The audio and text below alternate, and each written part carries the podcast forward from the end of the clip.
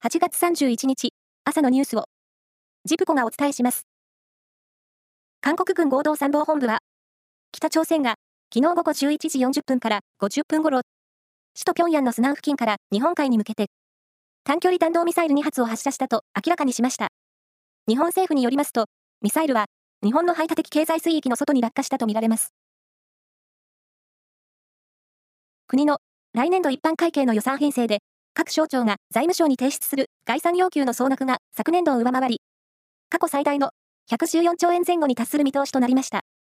内訳は、防衛費が過去最大に膨らむほか、社会保障費が今年度予算より増加する見通しです。東京電力福島第一原発の処理水の海洋放出開始に伴い、中国が日本からの水産物の輸入を全面停止したのを受け、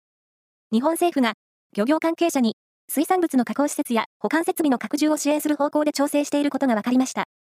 新たな販売ルートの拡大や国内の需要喚起にも取り組む方針で、業者への資金繰りの支援も検討します。トヨタ自動車の7月の世界全体の生産と販売台数は、半導体不足が回復傾向にあることなどから、いずれも7月としては過去最高となりました。生産台数は80万9400台、販売台数は85万9506台でした。サッカー天皇杯の準々決勝4試合が行われ、名古屋グランパスは、柏レイソルに0対2で敗れました。一方、J1 勢以外で唯一勝ち上がっていた J2 のロワッソ熊本は、ヴィッセル神戸と対戦し、PK 戦の末、初のベスト4入りを果たしました。その他の試合は、アビスパ福岡、川崎フロンターレが勝っています。プロ野球は昨日、6試合が行われ、中日は、ヤクルトに3対2で勝ち、3連勝です。先発の小笠原投手は、1ヶ月半ぶりの7勝目を挙げました。その他の試合は、広島、DNA、楽天、日本ハム、オリックスが勝っています。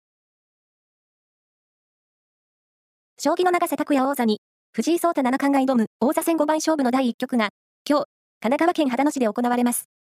この王座戦には、藤井七冠の史上初となる八冠制覇がかかっています。以上です。